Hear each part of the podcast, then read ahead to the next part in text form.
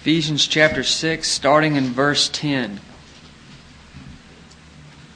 Finally, be strong in the Lord and in the strength of his might. Put on the full armor of God so that you will be able to stand firm against the schemes of the devil. For our struggle is not against flesh and blood, but against the rulers, against the powers, against the force, the world forces of this darkness, against the spiritual forces of wickedness in the heavenly places. Therefore, take up the full armor of God so that you will be able to resist in the evil day and having done everything to stand firm. Stand firm, therefore, having girded your loins with truth, and having put on the breastplate of righteousness, and having shod your feet with the preparation of the gospel of peace. In addition to all, taking up the shield of faith, with which you will be able to extinguish all the flaming arrows of the evil one and take the helmet of salvation and the sword of the Spirit, which is the Word of God. With all prayer and petition, pray at all times in the Spirit, and with this on in view, be on the alert with all perseverance and petition for all the saints. Let's pray.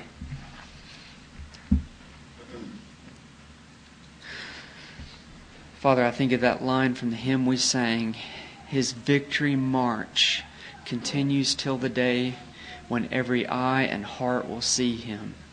Lord, we are a victorious people this morning because we serve a victorious Lord.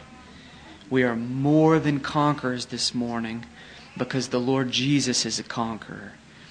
He's ruling and reigning and ordering absolutely everything. There is no one worthy to open the books this morning but Him. But Him.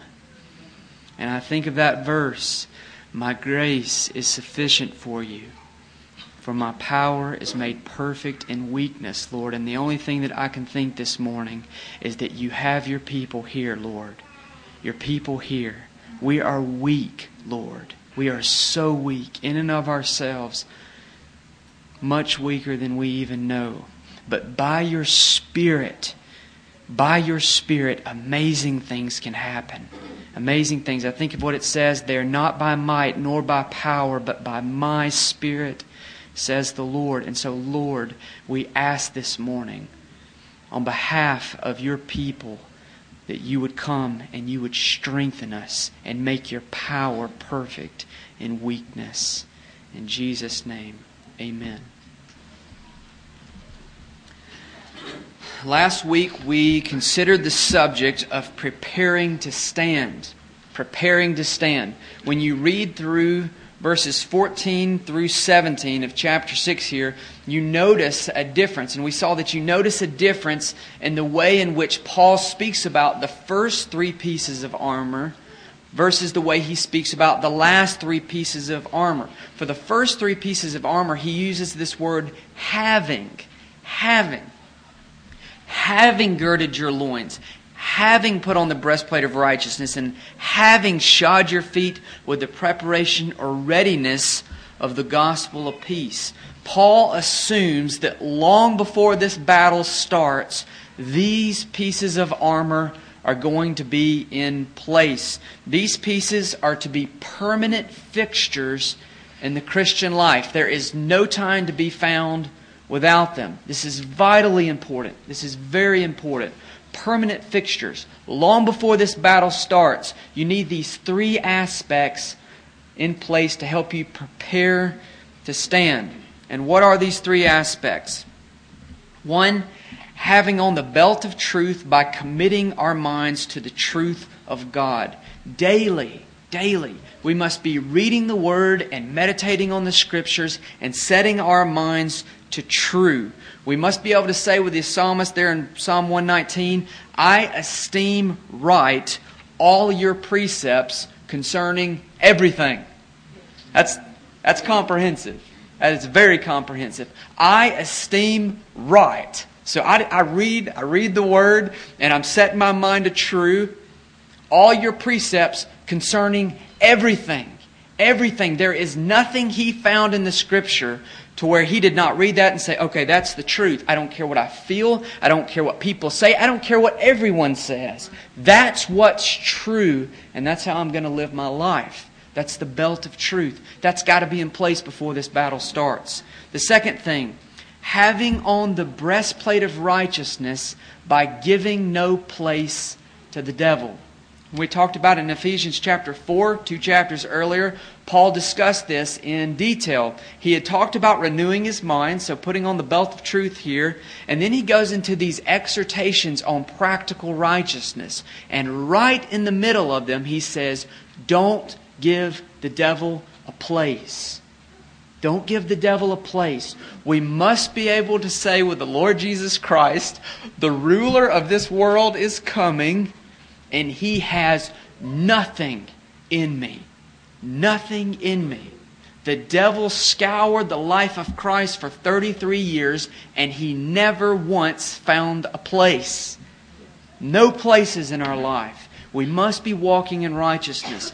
And thirdly, having on shoes of readiness which are given by the gospel. We must live in a state of readiness, a state of alertness with this wartime mentality. And you remember we spoke about King David, and the initial mistake that he made was while all the other kings went out to war, he was hanging back in Jerusalem. He wasn't in the fight. Wars were being fought and won or lost for the cause of God, and he was out of the fight. We need this gospel given readiness. Readiness. So these first three pieces are permanent fixtures, permanent fixtures, and should be long, on long before the battle starts. But the battle will come. The battle will come. The battle comes daily. At least for me, it does. It's going to come. And when the arrows begin to fly, there is more armor that you should take up. And to that, uh, we want to turn our attention today. So we've talked about how to prepare for this fight, these things that are in place, and now arrows are starting to zip across the battlefield, and we're going to take up more armor, more armor. Now, before we talk about taking up this armor, I want to give some reminders, a few reminders about the nature of these attacks, the nature of the attacks that are going to come against you. The enemy is going to try and keep you from standing firm. But how is he going to do it? How is the enemy going to try and keep you from standing firm? What is his tactic? Or to use biblical language, what are his schemes? What are his schemes? The primary way that he is going to do this is through slander. Slander. The primary, primary way that he is going to do this, these schemes, the attacks, is through slander. Now, if we were reading Greek New Testaments this morning, which is the language that uh, the Bible was written in, Ephesians was written in Greek, translated to English. If we were reading the Greek New Testament, you would have already gotten that point. Simply because the word devil or the name devil is a transliteration, and it literally means slanderer slanderer. So every time you see the word devil in Scripture, all you're reading is the word slanderer.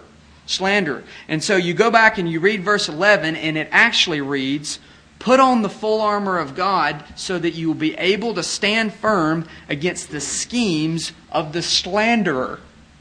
The slanderer one way or, or, another, through words of a well meaning friend or through thoughts put into your mind, there's a myriad of ways that this can happen. The devil is going to come to you and to try and sow doubts in your mind about God and turn your attention back on yourself. That's the design. That's the design. He wants to sow doubts in your mind about God, and that can happen in a myriad of ways and he wants to turn your attention back on yourself, back on this lower sphere. That's what he's trying to do.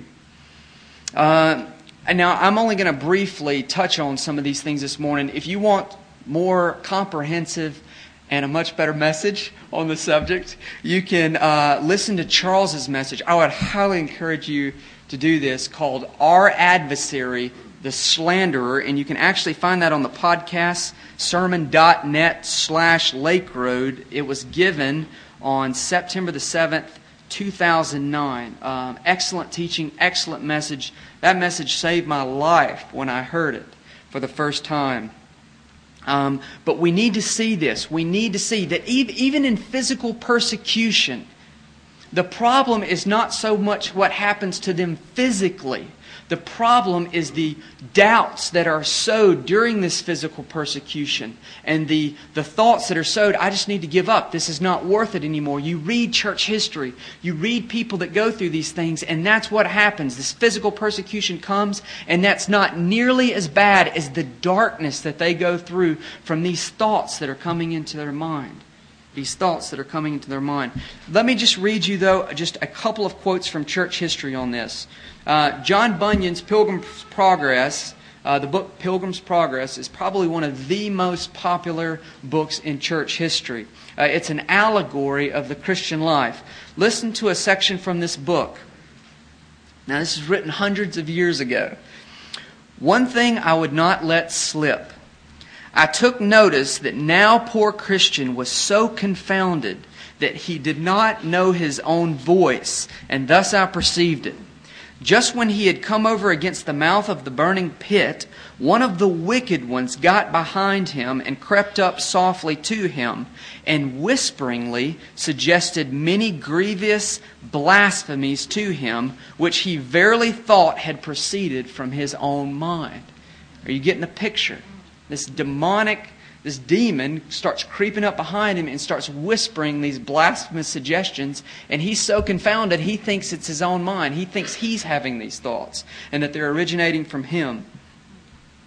This put Christian more to it than anything he had met before. Even to think he should now blaspheme him him that he loved so much before. Yet, if he could have helped it, he would not have done it. You know that. You've experienced that. You live that. You have this thought that just comes ripping through your mind, and you're just, I, Lord, I don't want that thought. I don't want that thought.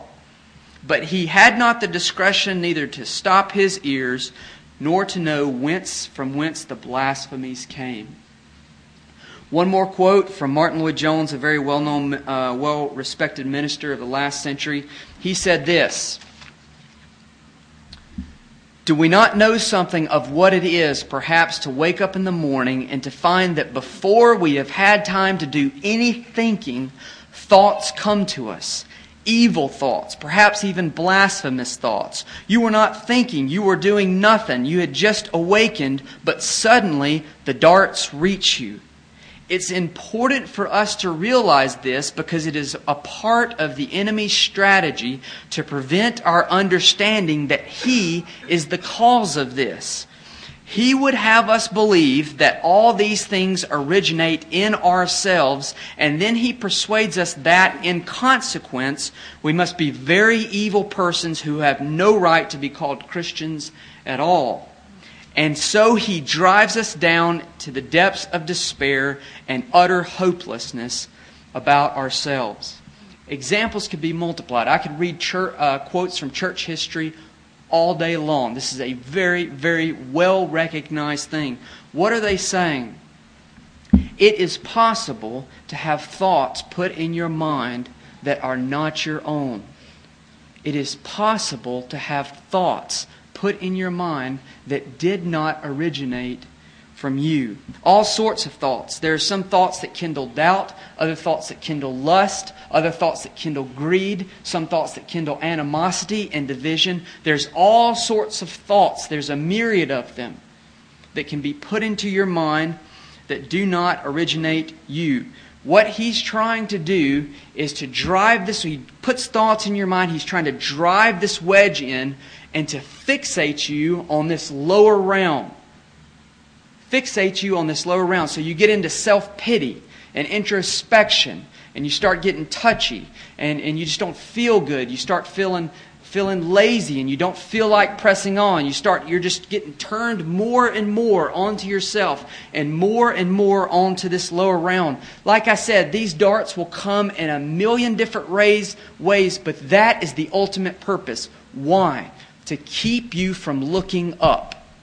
To keep you from looking up. Because when you look up, he is undone. He's undone. He's undone. He wants to keep your attention on everything else but God and all that He is, in, he, he is for you in Christ. In Christ. So this battle will come. And Lord willing, today I want us to look at three aspects of standing firm when this battle comes. Three aspects of standing firm when this battle comes, and these correspond to these three last pieces of armor. Number one, I'm going to mention them briefly and then we'll talk about them some. Number one, you must take up the shield of faith by looking away from yourself to God. Take up the shield of faith by looking away from yourself and your circumstances to God.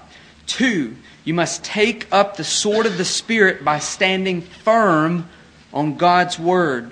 And number three, you must take up the helmet of salvation by fixing your eyes on the salvation yet to come taking up the helmet of salvation by fixing your eyes on the salvation yet to come. Uh, as a side note, you'll notice I took some liberty to deal with a shield of faith and the sword of the Spirit, which is the Word of God, back to back, because they're very closely related. It is very hard to talk about faith and not to talk about the Word, and it is very hard to talk about the Word and not to talk about faith. You miss an ingredient in either one of them, and you don't have much at all. And so We'll talk about those two, and then we'll talk about going on to put on the helmet of salvation. Number one, you must stand firm by looking away from yourself to God, by looking away from yourself and your circumstances to God. This is the shield of faith. Uh, a little background information, a little historical information. There are two types of shield in the first century in the Roman army. There was one shield, I believe it was circular. Um, it wasn't all that big, um, but there's a second shield that was big. It's almost like a door. All right? So it's like you put a handle on a door, and now this is my shield. That's the shield that we're talking about here. We're talking about a shield that gets the job done. Uh, you can hide behind this whole shield. And what they would do is the opponents of the Roman army, they would dip these arrows into pitch and light them. Um, and they would come streaking across the battlefield and hit these shields. And if you weren't careful, you got a wooden shield and a flaming arrow, you can have a real problem on your hands because it doesn't matter how big your shield is if you have to throw it down because it's on fire. So, what they would do is they had leather on the front of these shields and they would soak these shields in water so that when these flaming arrows came streaking across the battlefields, they hit the shield and immediately they were extinguished. They were extinguished. That's the picture that you have here of this shield. It's not this little shield that you'd have to be pretty quick to grab an arrow on. It's like hiding behind a door, all right? This is a shield that gets the job done, gets the job done. Now, immediately, when we talk about the shield of faith, we're confronted with a problem because the first mention of our shield in the Bible is not faith at all. It's not faith at all, it's God. It's God. Do you remember in Genesis 15, God says this After these things, the word of the Lord came to Abram in a vision, saying, Fear not, I am thy shield. I am thy shield. So, what's our shield? Is our shield faith? Our faith? Is our, or is our shield God? I think the answer is, is that it is both as long as you understand what faith is. Faith is. What is faith? What is real faith? See, sometimes we think of faith as kind of this, this big thing that we have. And you know, there are groups that talk about turning loose their faith and things along those lines. That, that is about as far from a biblical definition of faith as you can get. I like what Bob Jennings said one time. He said, Faith is a self despairing look to Christ. Faith is a self despairing look to Christ. You can't brag if you have faith because all faith means is that I finally gave up on myself and my feelings and I am casting my life, the direction of my life, and absolutely everything else on all that God is for me in Christ Jesus. That's what faith is. And so all faith does is gets you in touch with the living God. You're giving up. You finally just give up and you rest everything, everything on what God is for you in Christ Jesus. You're no longer operating based off of what you feel. Based off of what you feel. Your hope is fixed on Him. Uh, stories are fairly often told of pilots, airplane pilots, that get this thing called vertigo. I don't know what you if you've ever heard that term before, but basically what it is is it's a it's kind of a spatial disorientation. So what that means is is you're flying in this plane and you feel like you're going up. You feel like the nose is pointed up and you are going straight up, but in reality, you're going straight down. You get disoriented. It's an inner ear type thing. Or you feel like you're turning left and the nose is pointed this way, but in reality, you may be pointed right and slightly down. It's a very, very dangerous thing. And actually, in 1999, um, John F. Kennedy's Jr.'s plane crashed. I don't know if you remember that event. He crashed his plane over a body of water, and it was due to this phenomenon called vertigo. Vertigo. And here's how another pilot described what happened when um, John F. Kennedy Jr., Jr. lost his orientation. This is what the pilot says about that. He says, by contrast, at the same moment he was feel, feeling perfectly right side up, the aircraft instruments, when correctly interpreted, conveyed the message your wings are tilted steeply to the right level, the nose of this airplane is pointing way down, and your airspeed is already howling past the red line. Now, you don't have to know a ton about aviation to know that that sounds like that's bad news. That is bad news. You feel like you're turning right side up, you're actually turning to the right, and you're headed down. It's a spiral. But he felt, because of this inner ear deal, he felt like he was sitting right side up. Listen to what this pilot says. And here is the crux of the matter. The pilot's emotions drowned out the, flying the flight instruments and screamed out, No way, it can't be. I'm actually fly, flying straight and level. I know it. I feel that it's true. I feel that it's true. That's what was going on. And despite the way that he felt, he's flying based off of feelings. Despite that, moments later, he crashes into the earth. He crashes into the earth. Why? Because when given a choice whether to trust these objective instruments or his subjective feelings, he chose his feelings. He chose his feelings. And do we not run the same danger, the same danger in the Christian life? You're going along, and all of a sudden you feel a darkness about you. You start getting plagued with thoughts that, um, you know, the only thing you've done is fail in the Christian life, and that God's not pleased with anything you do, and this, these just horrible doubts, and you, you feel like your sin is back on you, and you feel like God is just a million miles away. Do you see the arrow? That flaming arrow has created this feeling that doesn't correspond to reality, and at that moment, when you're feeling some of those things that all you've ever done is fail, God doesn't love you, God's not pleased with you, and He's a million miles away, and all you are is full of sin, at that moment, you're going to have to make a choice.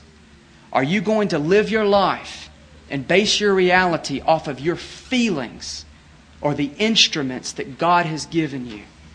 The instruments that God has given you. So, what should you do? Will you follow the hymn writer. When Satan tempts me to despair and tells me of the guilt within, upward I look and see him there who made an end to all my sin. You don't spend your, your time fixating on this lower realm with all of its circumstances and all these feelings that are raging back and forth. The hymn writer says, Enough of it, enough of it. Upward I look and see Him there. When I get a glimpse of the Lord Jesus Christ, I can see reality. And that's my reality up there. That's what defines my reality. I am not defined by this lower realm. Come what may. Feel how I might. It doesn't matter. My reality is sitting at the right hand of the throne of God. And you base your life off of that. Or you begin to have thoughts that God doesn't care about you because you don't have the same gifts as some other Christians. You know, you're not, maybe you don't preach, you know, you're not writing any books, you don't have a, a big ministry, or, uh, you know, you're not somewhere over in the Congo and, you know, sweating to death trying to plant a church among the unreached. And so you start to have these subtle thoughts that I, you know, I'm just insignificant. You know, it doesn't really matter. Those are the real super Christians that are doing all that. Those are the people that really please God, and I'm just kind of a sub Christian. Sub Christian. The only way I can really be all out for Christ is if I move to the Congo and try and plant an unreached church, uh, church among an unreached people group over there. What do you do in that situation? You look up. You look up. You look up. Don't you see the way that He cares about you? you. Do you realize that God sent His Son to die on the cross for our sins so that He could spend eternity, eternity fellowshipping with housewives and construction workers and teachers and every other boring 8 to 5 Christian?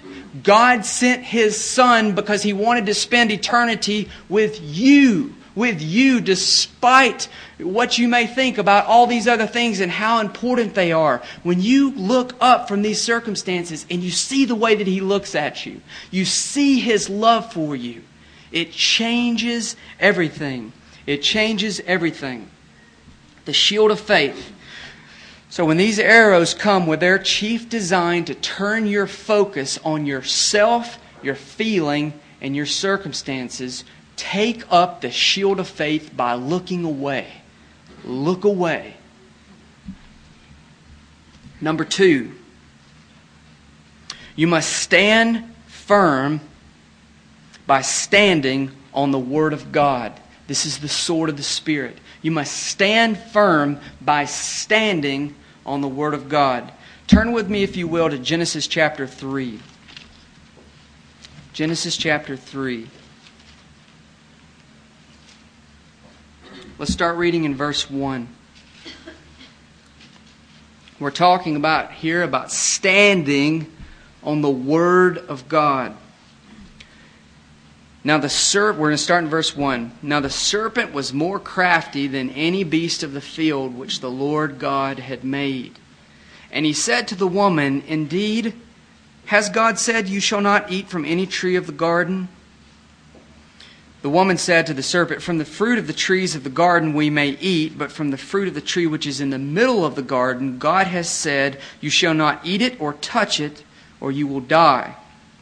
The serpent said to the woman, You surely will not die, for God knows that in the day you eat from it, your eyes will be opened, and you will be like God, knowing good and evil. When the woman saw the tree was good for food, and that it was a delight to the eyes, and the tree was desirable to make one wise, she took from its fruit and ate it. And she gave also to her husband with her, and he ate it. Do you see the issue at stake here? The slanderer comes and makes a direct assault on the truth of God's word. God says, You eat that fruit, you're going to die. The slanderer comes along and says, You eat that fruit, you're not going to die. God is holding out on you. And at this point, she has a choice. Am I going to stand on the Word of God, or am I going to believe some of these lies? Well, what did she do? She looked. She looked. Beloved, uh, I have found that oftentimes when the devil first comes to you with a temptation, he's not immediately trying to get you to jump straight off in this thing. All he wants to do is to get you to look. To get you to look. Because when you start looking, now you're out from under the authority of God's Word. And when he gets you in that place, you are done. Looking this temptation comes, and all of a sudden you start toying with the thought what am I going to do here? You know, should I follow the Lord? Or, you know, this actually. This looks like it might be pleasing. So you start looking. You start you, you move out from under the authority of God's word and you start examining the thing for yourself. Looking. Sin is not to be toyed with. Sinful thoughts are not to be toyed with. There is only one thing that thoughts that are contrary to this book are good for, and that is crucifixion. Crucifixion. We destroy every lofty thought that sets itself against the knowledge of God. We don't toy with sin, we kill it. We kill it. Immediately, when some thought or suggestion comes to you contrary to this book, slam the door. No discussion. I'm not looking. God has spoken. God has spoken. But she looked. And as the result of that look, the entire race of humanity fell, fell, looking, toying with sin instead of standing on the Word of God. Is this not exactly what the Lord Jesus Christ did in contrast? They're in this garden full of, you know, all of these wonders. Christ is in a wilderness full of absolutely nothing and nothingness, and the same, these temptations that correspond to one another come along. And Christ is out here 40 days and 40 nights with nothing. And this temp- the tempter comes to him and starts making these suggestions, just like he did to Eve in the garden. But what did he do? He starts quoting Scripture. It is written, and then he quotes a verse. It is written, and then he quotes a verse. It is written, and then he does it again. He's standing on the Word of God. He's not toying with sin. He's not considering the matter. Well, maybe, you know, maybe it could be a good thing to turn stones into bread. That, you know, who knows? This might be God's provision for me or something like that. None of that. None of that. His mind was yoked to the Word of God. God has spoken end of discussion. Standing firm on God's Word. Uh, there are going to be times in the Christian life when these attacks come, and God, um, the Spirit, is going to help you through diligent study and um, things like, uh, you know, you, you come into this season where you can see these attacks are coming along this line. You're being tempted to lust, or you're being tempted to greed, or you keep having these divisive thoughts about somebody in this congregation. If you don't think that that's demonic, you're totally misunderstanding Ephesians chapter 6, and all of church history is against you. The devil comes and tries to sow divisive thoughts in members of bodies just like this just like this. And so you have the season where this thing is happening. So you open up a concordance, or maybe you get out a Bible promise book and you start looking and see what does the Bible say on this? And you're just putting swords in your sheath. Just, just loading up on swords. And then out of that, that big mountain of verses, the Spirit is probably going to especially bless two or th- three of those verses to you. And that's what He's going to use in your life to, to slay these things. But there are going to be other times when the battle is so fierce, so fierce, and it's gone on for so long that the Spirit is going to supernaturally intervene in your life. And just like the devil is going to put thoughts in your mind, the Spirit is going to come put verses in your mind. And all of a sudden, the very first thing you're going to know is there's this clash of metal in your minds and this verse comes zipping straight through. Let me, let me just, there are so many stories. I actually had to edit some of these out because we'd have been here for a while. But there's so many encouraging stories of people just getting beat down totally. And right when you think they just can't get any lower, all of a sudden this verse comes zipping through their mind and they look down and they've got a sword in their hand. Let me read you some of these. Darlene Rose was a missionary who lived in the Japanese prison camp for four years. Um, during that time, she was separated physically from her husband, who was in another camp, and one day she received the devastating news that her husband had died three months prior to that time. And she was devastated. She was devastated. She writes this It was one of those moments when I felt that the Lord had left me, He had forsaken me. My whole world fell apart. In the anguish of my soul, I looked up. My Lord, my Lord was there, and I cried out, But God, but God. Immediately, Isaiah 43 2 was given to her. When you pass through the waters, I will be with you, and through the rivers, they will not overflow. She had not meditated on this. She had not been, you know, read that in her quiet time this morning. Just immediately, this verse comes flying into her mind, and she looks down in the depths of despair, and now she's holding a sword. Now she's holding a sword, and she can stand on that truth to take her through this storm. Wang Mingdao was a Chinese leader uh, of the last century. Uh, he was put in jail for preaching. This was back earlier in the last century uh, in China. He was put in jail for standing on the truth. He was a very prominent leader during that time. And day and night in this cell, they begin to wear him down through ceaseless propaganda and horrid physical conditions. And they're just wearing him down, wearing him down, wearing him down.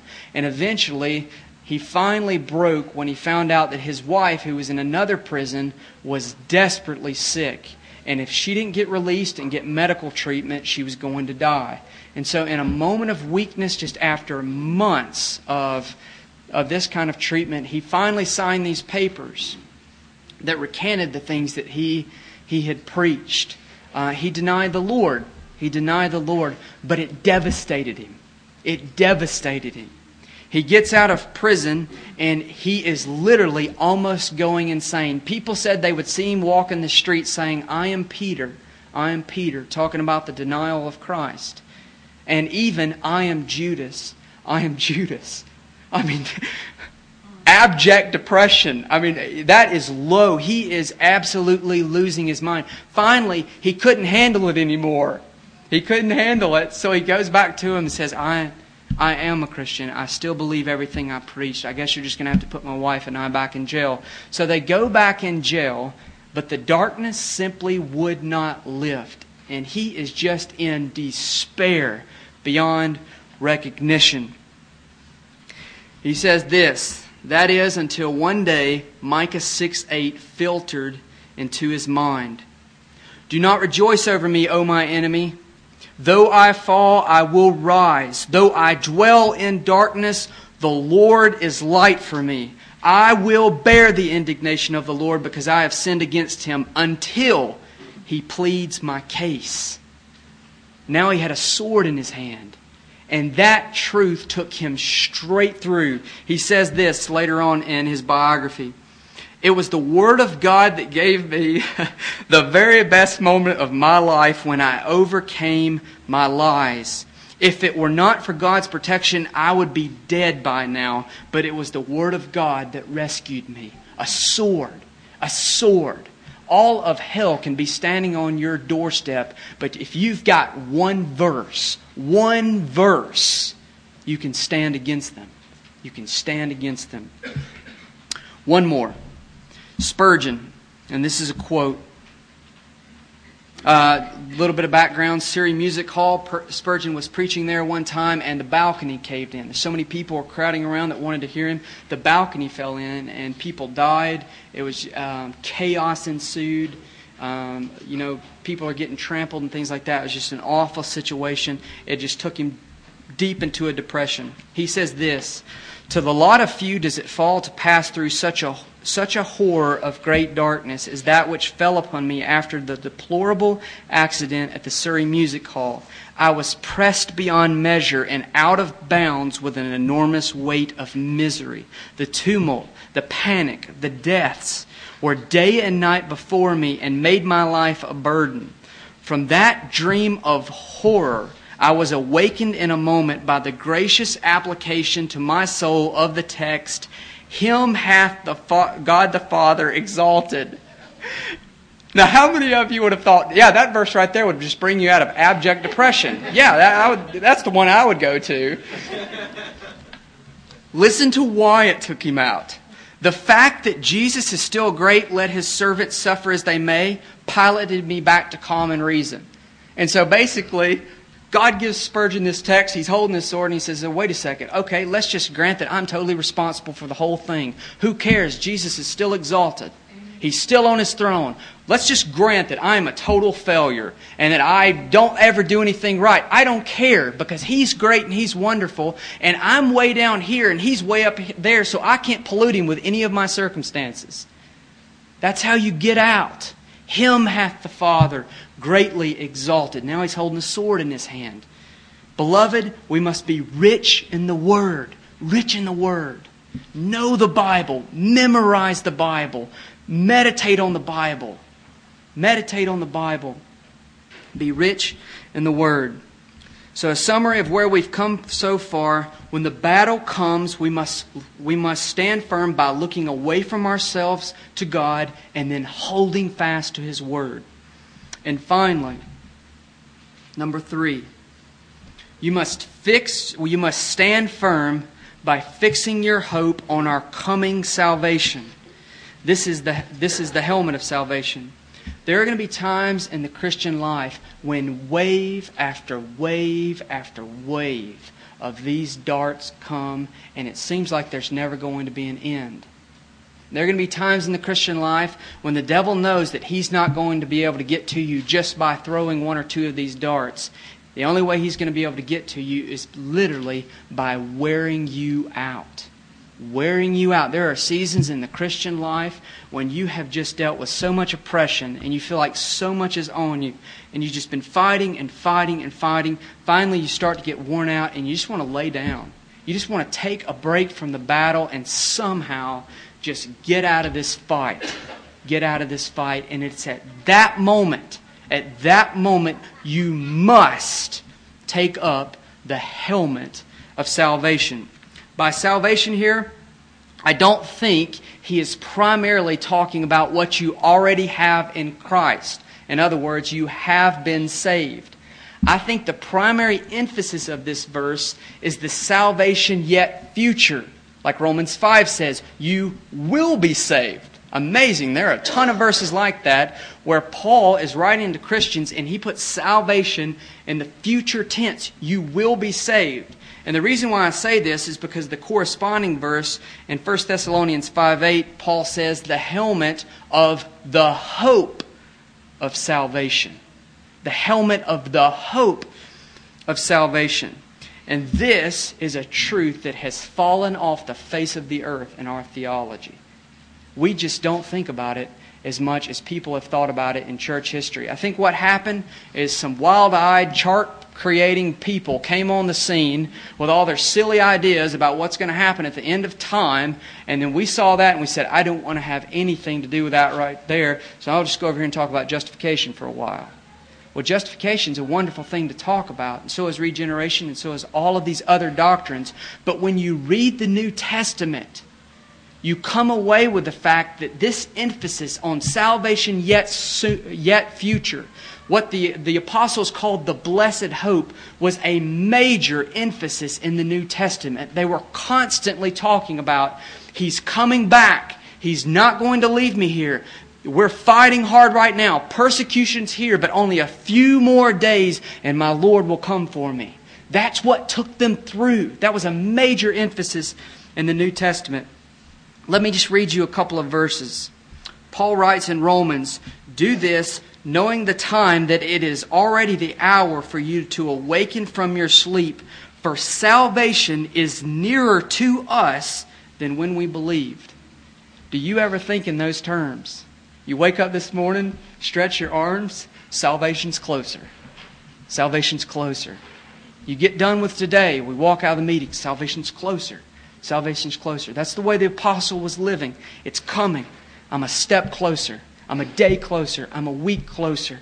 Salvation is nearer than when we first believe. Paul sums up the Christian life in terms of, quote, looking for the blessed hope and the appearing of our great God and Savior, Christ Jesus. Titus 2:13. Again in Philippians 3:20 Paul says this, "For our citizenship is in heaven, from which we eagerly await a savior, the Lord Jesus Christ, who will transform the body of our humble state into conformity with the body of his glory." Do you have that sense of expectation? Is there anything in your walk with the Lord where you can talk about eagerly awaiting the second coming of Christ? Do you have any, even a remote sense that you're eagerly awaiting the second coming of Jesus Christ? I think we've let people rob us of this doctrine.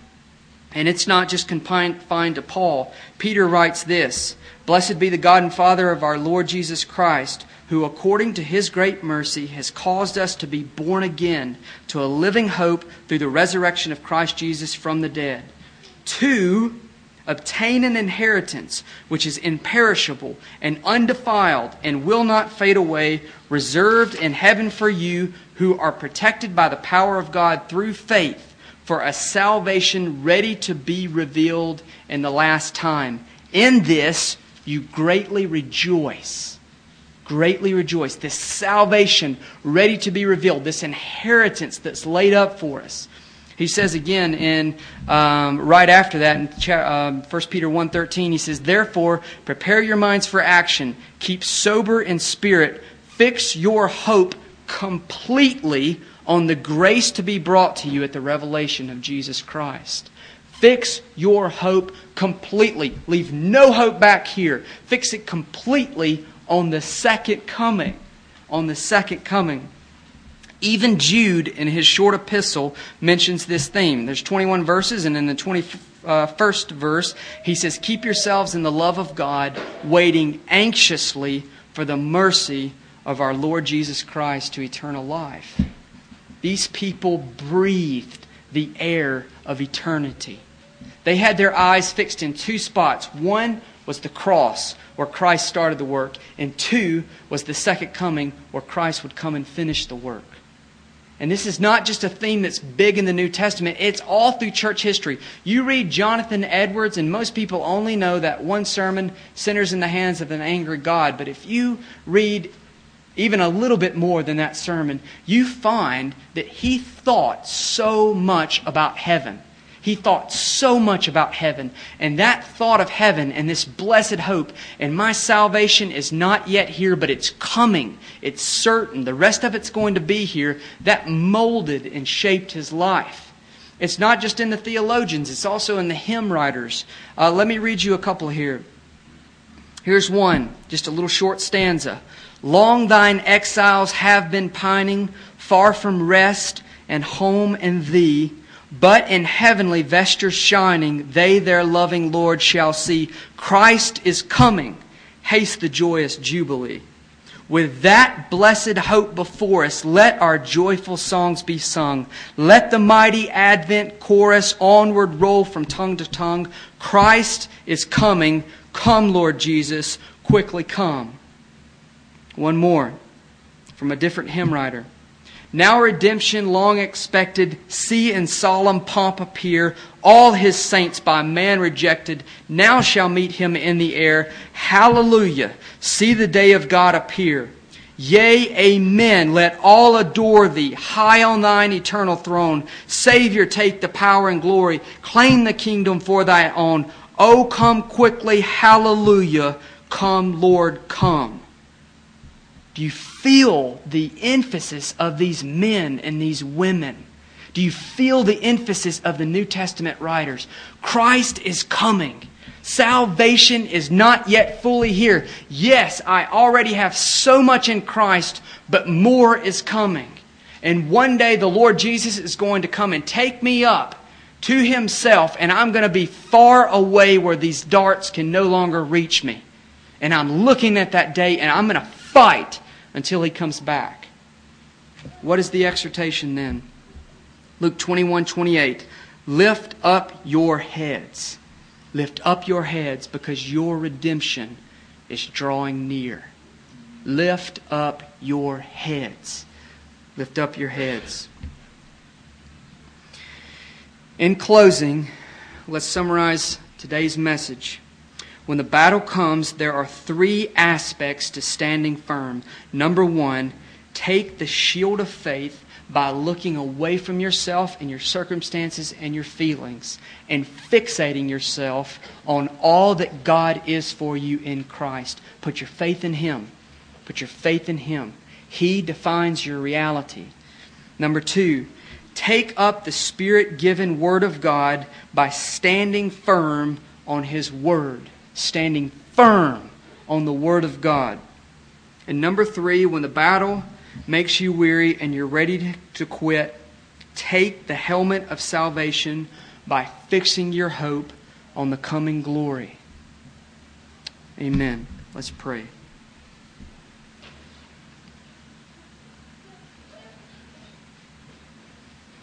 Father, we pray, Lord, that you would come and make your word real to us, not, not just today or this afternoon, but tomorrow morning and Wednesday night and, and Friday and this weekend. Lord, you would make your word and these truths of your word real to us, and we would walk in them. In Christ's name, amen.